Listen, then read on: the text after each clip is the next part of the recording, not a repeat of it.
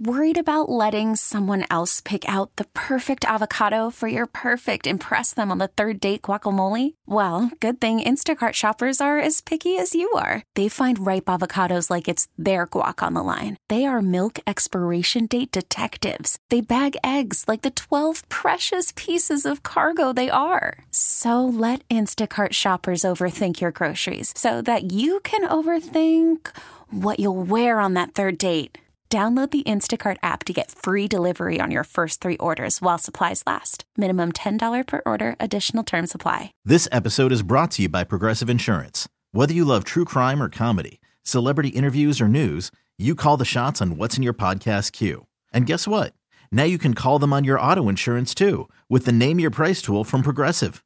It works just the way it sounds. You tell Progressive how much you want to pay for car insurance, and they'll show you coverage options that fit your budget. Get your quote today at progressive.com to join the over 28 million drivers who trust Progressive. Progressive Casualty Insurance Company and Affiliates. Price and coverage match limited by state law. Dara here. Oh, could it be sunnier? Could it be prettier?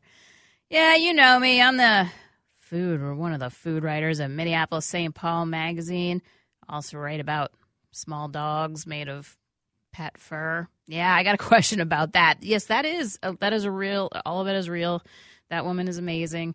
And if you uh, get a paper copy of the magazine, you will read the most amazing story of a lady in Hopkins who makes tiny dogs. No, it was real. I can't believe you thought it wasn't real. Totally real, not fake news. Kind of improbable news, but not fake.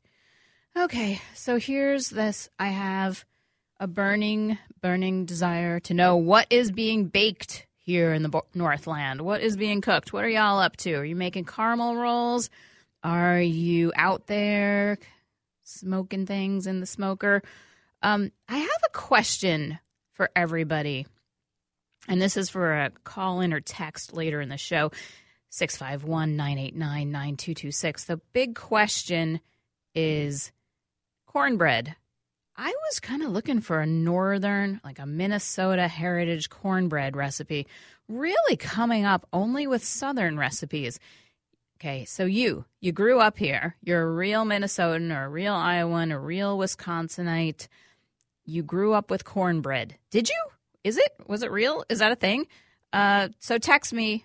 I'm trying to figure out if cornbread had some kind of northern roots or if it's just always been just only a southern thing. The recipes that I found in the old church cookbooks, they always kind of, you know, harken back to the Northeast. It's like a Yankee cornbread or a barbecue southern situation. So, was there a, a Wisconsin, a Minnesota, an Iowa cornbread separately from that?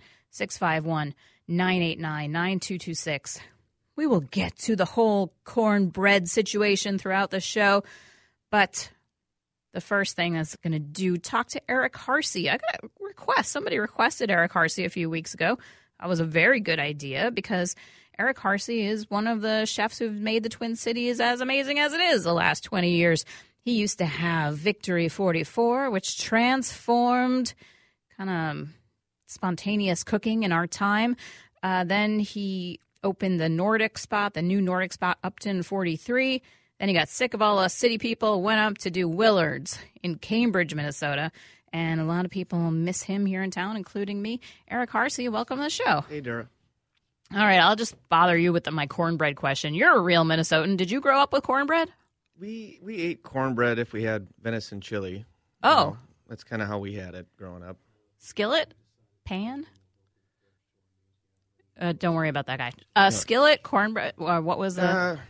Uh, my mom did a couple styles, more like a you know the the nine by thirteen cake pan, or we had muffin style cornbread. muffin cornbread. All right, and but it didn't have fresh corn in it, and it was unusual.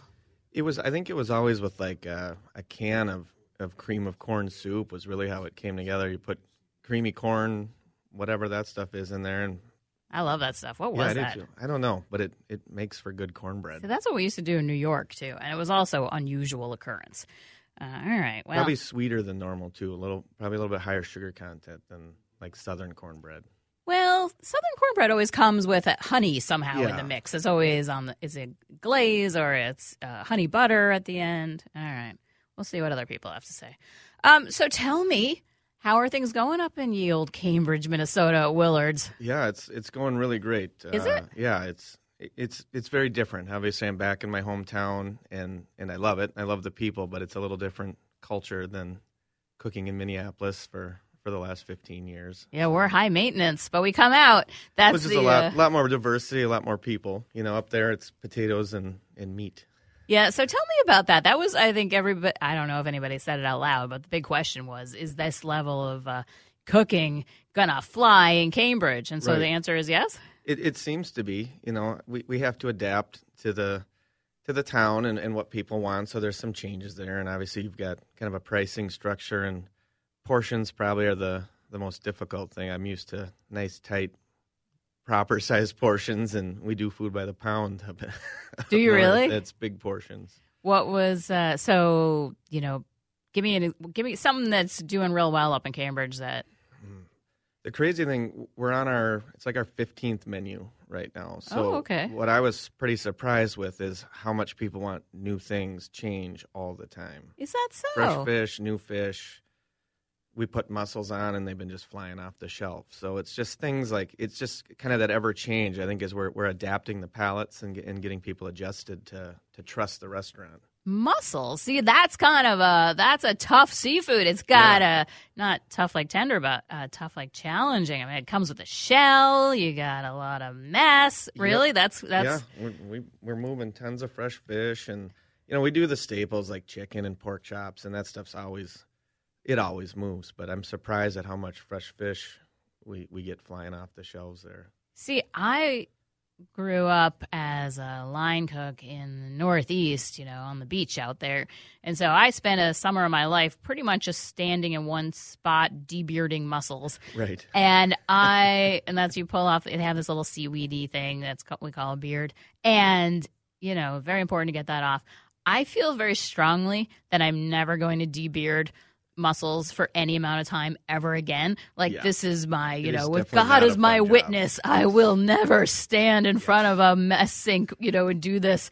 I have already put in my 2000 hours. Uh, but I don't, you know, obviously. So I love getting mussels when I go out because Yeah, guess what? Someone else did right? that. Somebody else has put in their 2000 hours. Yes.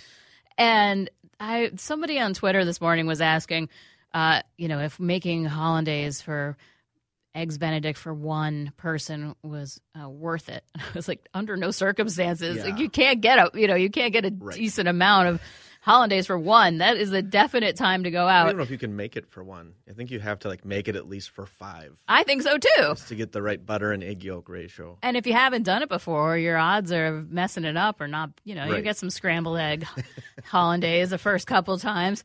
And so I was kind of thinking, like, what are the foods that are absolutely not worth it doing at home?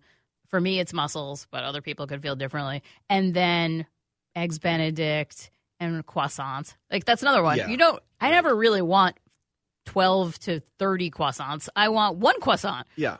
And it's and it's flaky and beautiful and you know and it, it no one has the equipment at home to do half the stuff correctly and your arms are too tired rolling out the dough and I mean that's why restaurants exist. Exactly, exactly. All right. So uh, the people of Cambridge have embraced fresh seafood. That seems reasonable. Yeah, and we do a lot of the the classics like we we do the old hot beef and we do wild rice soup. And, You do hot beef. Yeah, we do a really great hot beef. We we actually use the Oh. beef cheeks. So Do you? you know that was kind of interesting. Everyone's like, well, what what side of the animal are the cheeks from?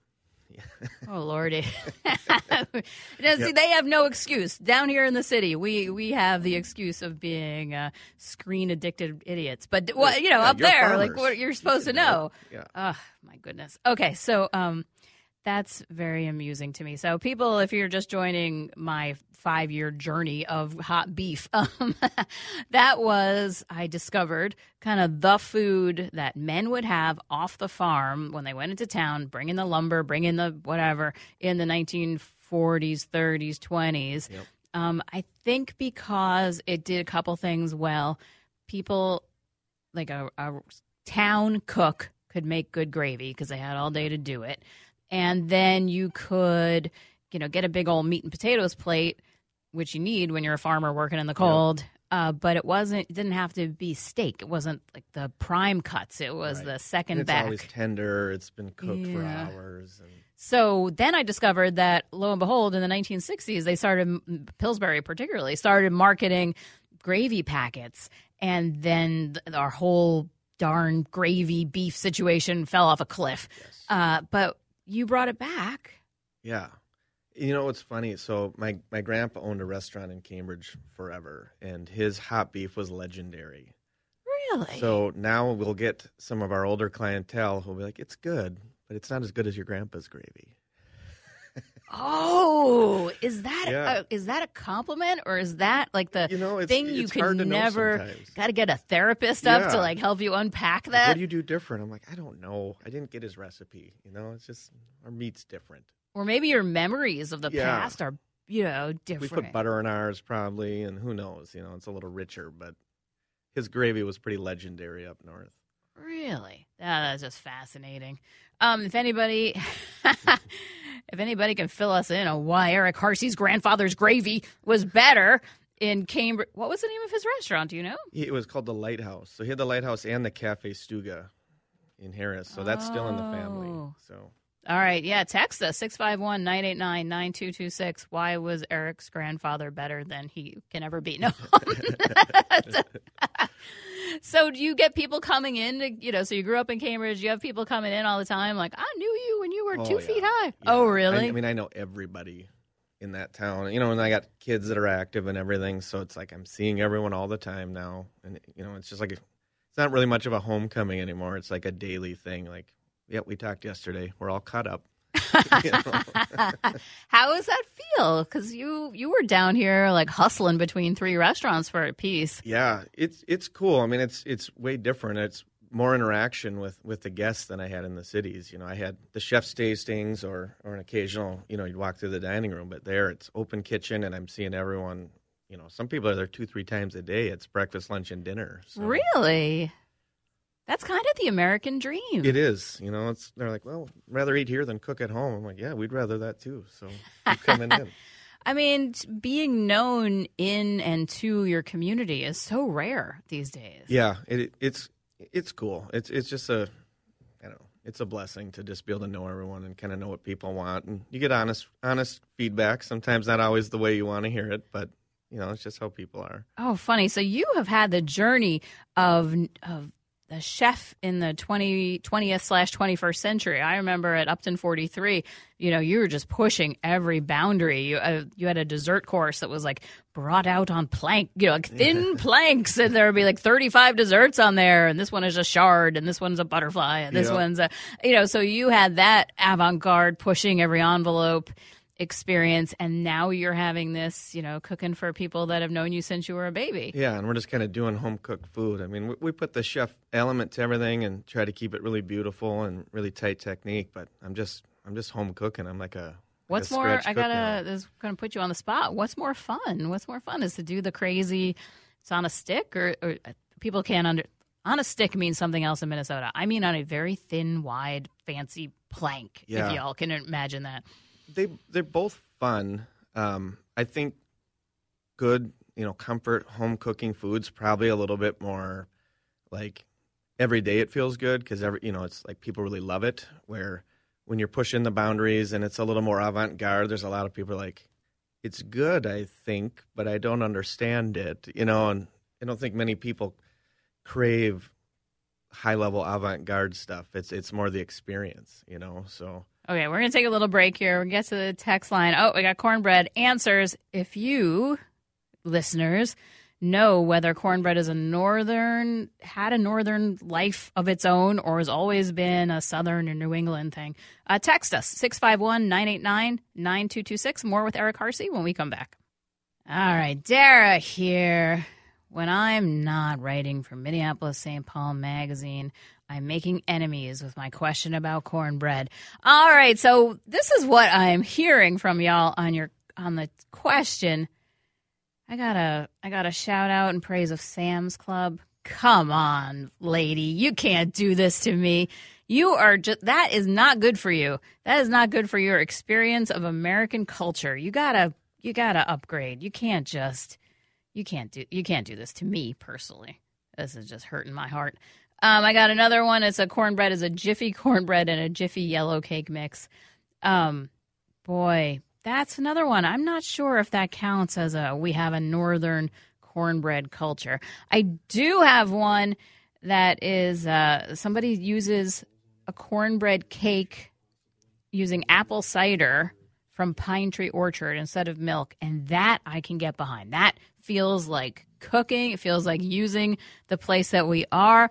Now, I'm just thinking we are one of the top corn producing places in the history of all time. And, uh, you know, maybe people are just sick of it. You look at, maybe it's like me and beard and mussels all the time. You look out the window, you see corn all day. You don't want, you don't want it on your dinner plate. Could be true. All right. So Eric Harcey is here from Willards. I got a Willards question. How did Willards get its name?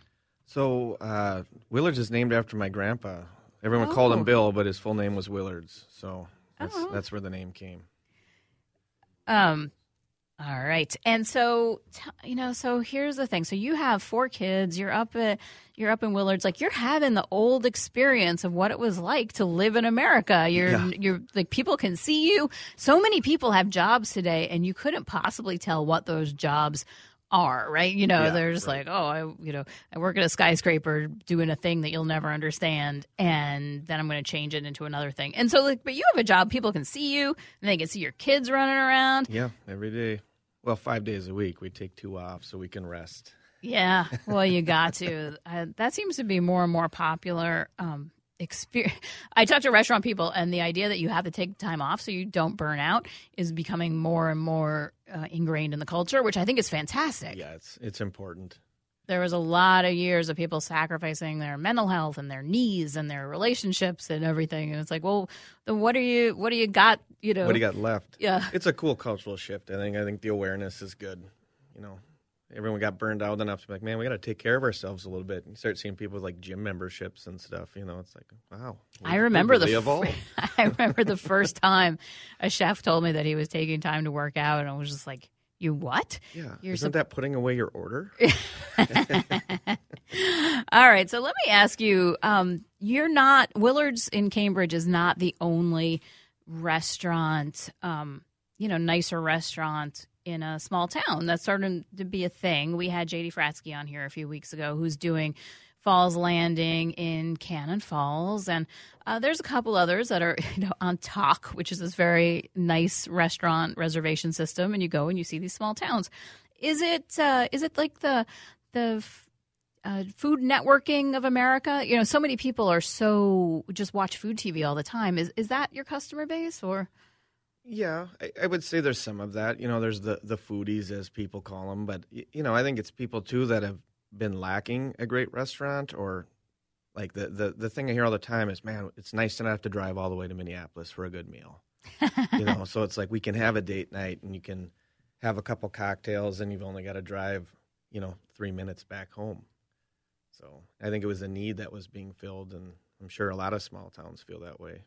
Really? So you feel like it's um so it's not the Food Network, you know, watcher. It's, Yeah, you know, I don't, I don't know. I don't really know what the Food Network watcher is. I'm not one of the guys that watches it myself. So I know a ton of people who say that that's their, Their kind of background music. You know, Yeah. if they're cleaning or they're doing something, they have the Food Network on because it's soothing and right, it's, you yeah, maybe have- that's the same people. I don't know. because it does. You do start to sort of get a, a certain amount of food literacy through osmosis. Yeah, You- for sure, for sure. Because you you know you learn what capers are. Maybe a generation ago you didn't, or Yeah, our seasonal, you know, inspirations on the show will get you. Oh, I've got tomatoes in the garden. I better try it with some basil or something. You know. all right. We got another question um, about the Cambridge scene. So you kind of recalibrated your life work balance, as it were. If you were going to talk to a young chef coming up, what would you say about the kind of trade offs of cities and restaurants and, and your life? And like, what do you what do you give advice for a young chef about how to juggle all of this? I think I think it's important when you're young and you know prior to your starting a family or relationships that you really put your time in. I mean, get in good kitchens, do your stages, do your apprentice, and, and really grind it out with a good chef. Do your research, and I would say you need to do that with a couple guys.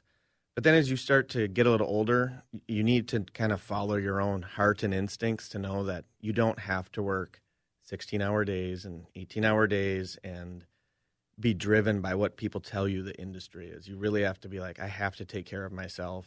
Because there's always going to be someone who's willing to take that 16 hour Yeah. day, that 18 hour day, as Yeah. much as you're willing to give. and then realize you just don't get ahead in it. You you wear out, and your productivity lessons, and your you know your mind isn't as sharp after a certain amount of, of hours. So it's how do you be really productive in a in a reasonable amount of time and and give your best to the restaurant. Because that's the hardest thing too, restaurants, because you're surrounded by all the alcohol and yeah. all of the other stuff, and Yep. people always be like, "Oh, you need to get to hour 18." Well, I gotta, I gotta bump here's a little bump for you. And, Yeah. Well- so, um, would you say something like, you know, in your in your 20s, early 30s, you know, travel, experience different restaurants, do, you know, put in those hours and then maybe put a put a hard stop in your head like I'm going to stop at 30 or 32 or 35 or something and like take some time and reevaluate? Yeah, definitely, and, really kind of know where you want to go. Like, know what if you really want to be into butchery, spend the time doing butchery. Really learn the craft, and really, really hone your skills in, so that you're you're an asset when you go to a kitchen. Some people, I think, are, you know, an inch deep and a mile wide. Oh, yeah, that too. You know, so there's there's not enough depth to be really effective in the kitchen because you're like, well, I, I did this and I've been here and I was a pastry chef once, and it's like, well, you're you got to really hone in on some areas. It's it's good to know it all, but you've you've got to be So you can start a mile Yeah. wide in each Yes. dip, but then you have to. There was a tradition or a, a habit in the Twin Cities for a while of putting in time at a couple of the of the either fish or meat places. There, you know, people will go work at Clancy's for six months Right. doing the artisanal butchering, and now you could do that at uh, Lowry Hill Meats or um, St. Paul. Oh, St. Paul meats. Or then there would be, you know, you could go to Coastal Seafoods. That was a big thing and before it was Fortune Fish and before uh, before Fish Guys came around. So that those are all, you know, you can, you know, kind of work your way through the stations still. For sure, and it, and I think it's just it's learning the product. It's learning what you're working with.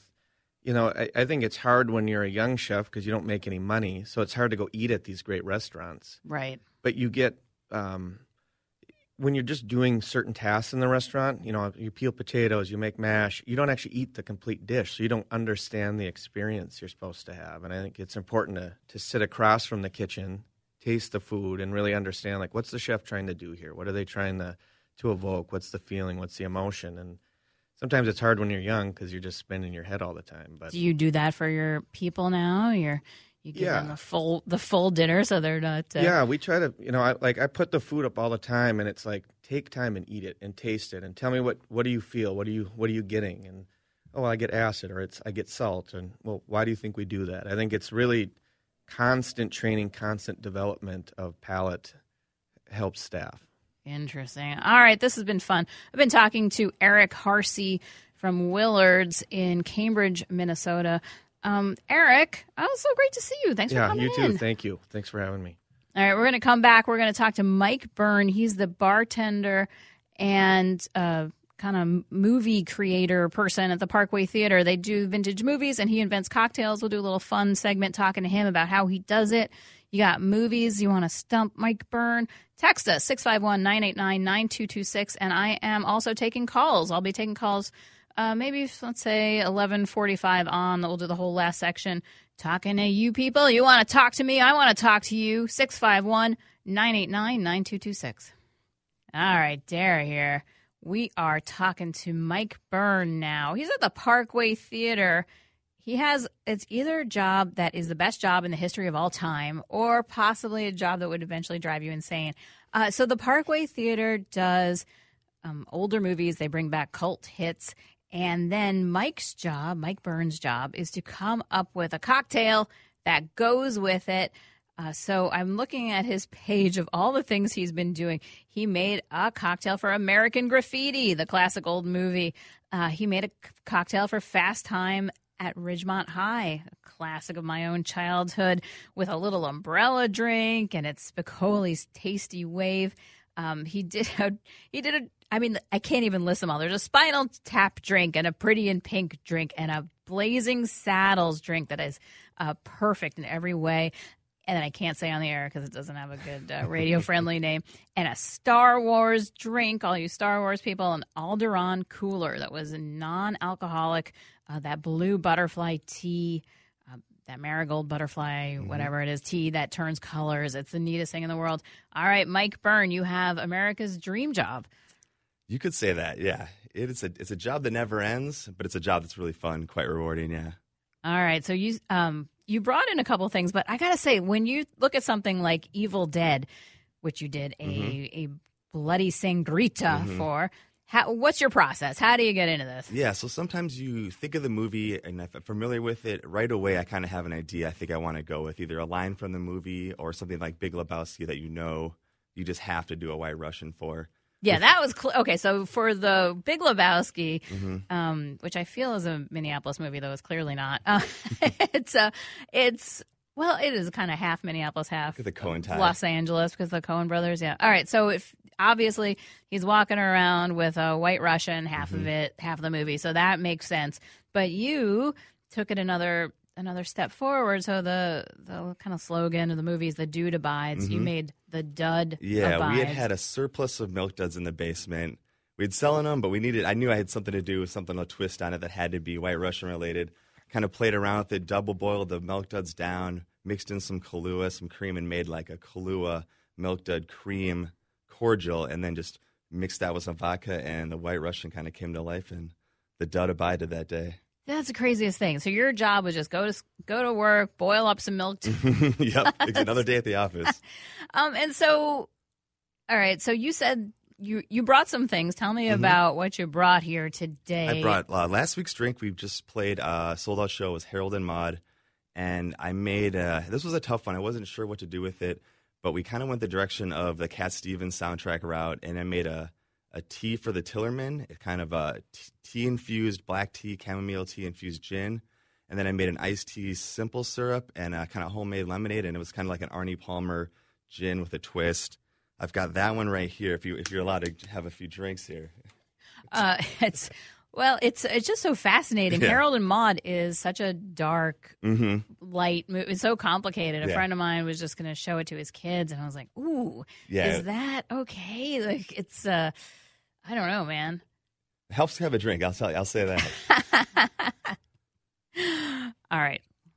Um, and then tell me about tell me about like some what have been some really difficult like challenging what's a movie that's because some movies are really brainy movies right There's so sometimes the hardest, the easiest movies to think of that, that you think might have a really nice drink or can be difficult, and sometimes the hard ones just are plain hard. I, I brought one in that is coming up for our next week's movie, Hairspray, and I really had no idea what to do with it. I thought about the movie, I started watching it, and right away they go on a show that kind of the bandstand show is the Corny Collins show. So I'm like, well, I, uh, uh, Tom Collins is a kind of a known classic cocktail. Can I make a, a Collins cocktail that has corn in it? And that was the question. And I think I might have answered it. I kind of cooked down like a corn strawberry simple syrup. right i'm gonna try a corny Yes. collins that's and, a good and be idea. honest, let me know because I was trying to walk the fine line of a drink that might have a bit of corn flavor to it, but also be like a savory, nice vodka cocktail. okay that tastes good Yeah. but it just tastes tangy i don't i'm not getting the corn You're not getting any corn. You might have to keep drinking then. Oh, right. and, I'm, and this is also still a work in progress. I've got a few more days to peg this one down. Oh funny all right we got a uh we got a question about Bring it on.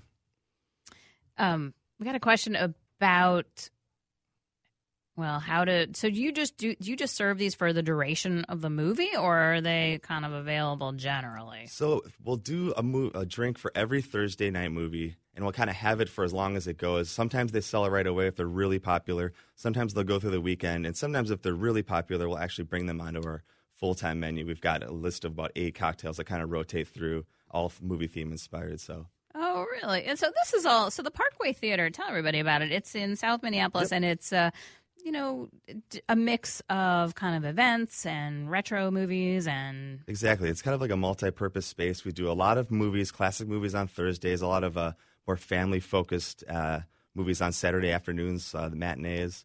We do a lot of music shows on the weekends and also like podcasts, comedies. So really anything you can want to sit down and enjoy, we can take care of that for you. Oh, it's fun. And so you're the head bartender of this Mm-hmm. whole situation.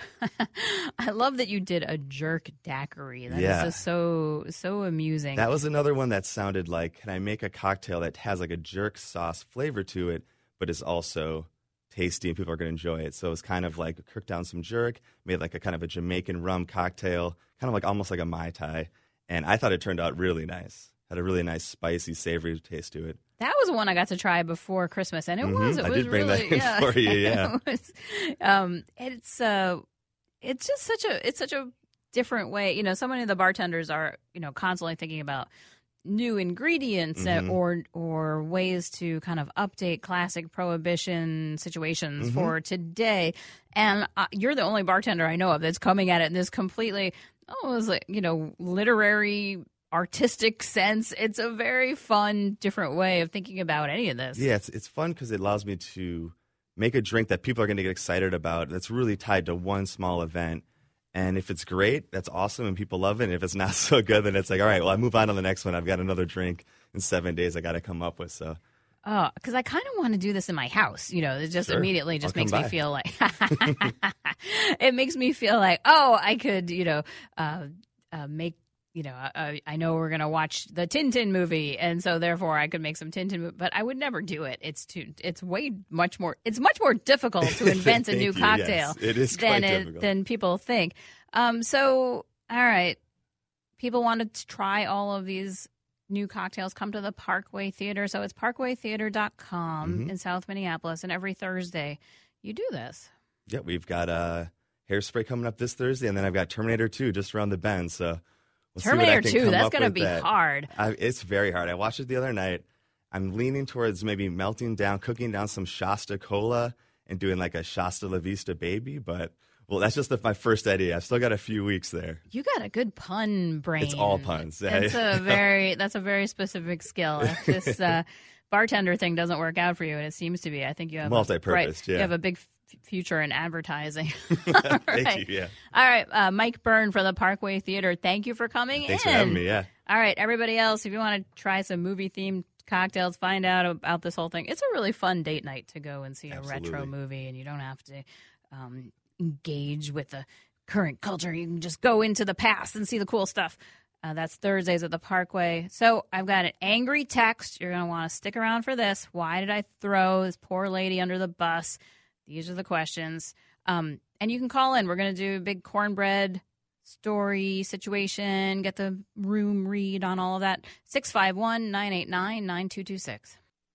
Dara here. All right, I just I thought I'd just asking an innocent question about whether people eat cornbread in the north, if it's a historically deep situation. Now I've just made an enemy of uh some nice person who says, Thanks for tossing me under the bus for my Sam's Club cornbread comment. The label indicates it's made in Concord, Ontario. Is that north enough for me? No matter what your snobby comments are, it tastes good to me. Well, here's a story, my friend. No, that is not north enough for me. Walmart owns Sam's Club. Walmart is a southern thing. They are also uh, generally on a path to destroy America through uh, low wages and terrible products, uh, low low nutrition products that leave you hungry. Lady, I may really like you and respect you and want you to be healthy. There is no way you are going to get someone who has dedicated their life to food to be like, oh, well, Sam's Club is a good situation.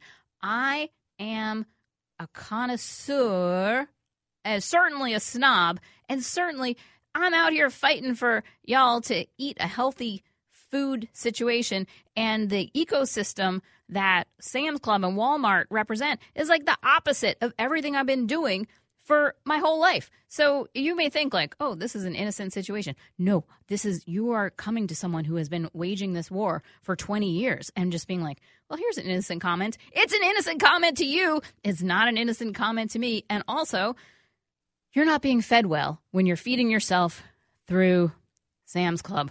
How old is food that is driving down here from Ontario? Why are we doing that to the planet? Why are you putting all of that emissions into the air? This is not, you know, I love you. I do not love that choice you are making, and I'm definitely not going to go uh, be intimidated by being called a snob.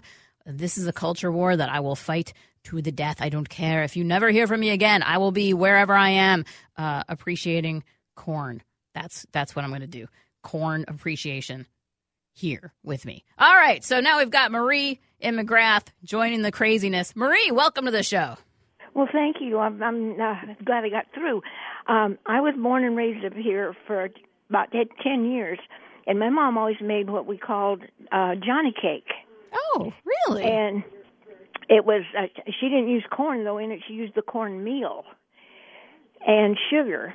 Well, when we got down to Arkansas, she she started making cornbread, and she got the recipe from a neighbor lady, and she says when she made it, she says this is exactly like like uh Johnny cake, except it doesn't have sugar in it. So when you was, say Johnny cakes, was that like a pancake situation? Made the batter and fried it up in the pan, like no, pancake she style? Put it, she put it in a thirteen by nine pan, or the no, she used the her big cast iron skillet and baked it in the oven. Oh, so it was one big, what I would call a cornbread, and but it was it, so a skillet cornbread, but she called it a Johnny cake.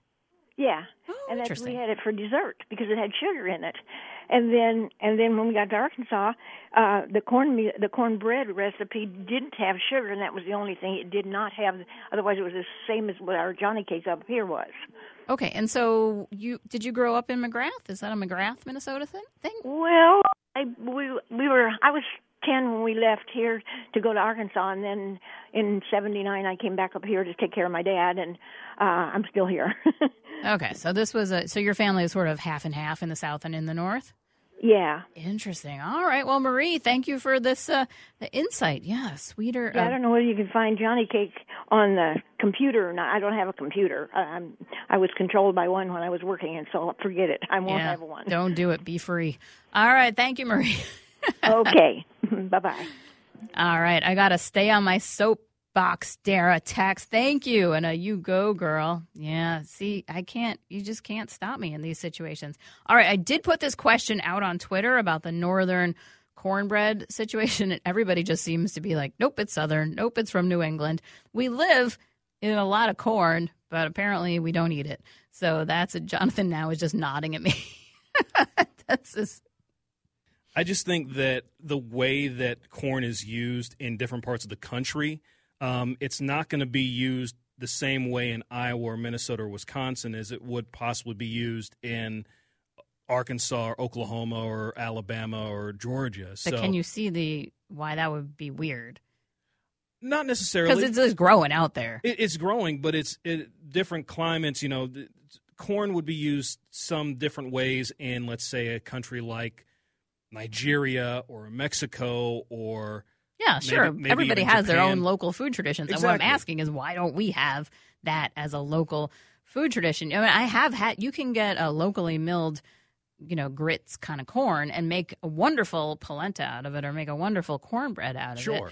Um, and we are the sweet corn, you know, epicenter of the world. So it is a it's a curious hole, but apparently uh, it's a curious hole that will remain an intellectual mystery because everybody says, yeah, that's not what we do here. and and there may be different varieties of corn that are that are grown in different parts of the country, just like there are different types of wheat that are grown across different parts of the country. So we it got a wheat culture, you know, that's just beautiful. yeah, We have a perfect, wonderful bread culture, local milling culture. Um, and you won't find you won't find the same culture that you find here down in the south or over in the northeast. No, it, it that's won't why- quite be the same. but that's what I'm looking for. I'm looking for the northern cornbread culture, which doesn't exist. Uh, I got a text that says my family is from the south, and so the cornbread they serve in Minnesota strikes me almost like cake. That's what we're hearing. The if there is a cornbread here, it is a cake. More spongy, more more airy, more doughy style, not not gritty. Yep. All right. Well, we will we will revisit this as often as we like to. Make make enemies, make friends. We'll do all the things. With we'll do all these things in lieu of having actual cornbread. We'll just have we'll just have cornbread wars of the North. That'll just be it. I actually did Google this before I started, and the only cornbread Minnesota thing was like a link to a, a drug running gang. So it just um the whole thing is just preposterous. But what is also preposterous is that I'm going on vacation next week. I will not be here. I'll be dog sledding in Montana for a little upcoming story in Delta Sky and eating some French Laundry food because French Laundry goes on the road to Montana occasionally. When I come back, I will tell you all about it here on Off the Menu. This episode is brought to you by Progressive Insurance. Whether you love true crime or comedy, celebrity interviews or news, you call the shots on what's in your podcast queue. And guess what? Now you can call them on your auto insurance too with the Name Your Price tool from Progressive. It works just the way it sounds. You tell Progressive how much you want to pay for car insurance, and they'll show you coverage options that fit your budget. Get your quote today at progressive.com to join the over 28 million drivers who trust Progressive. Progressive Casualty Insurance Company and Affiliates. Price and coverage match limited by state law.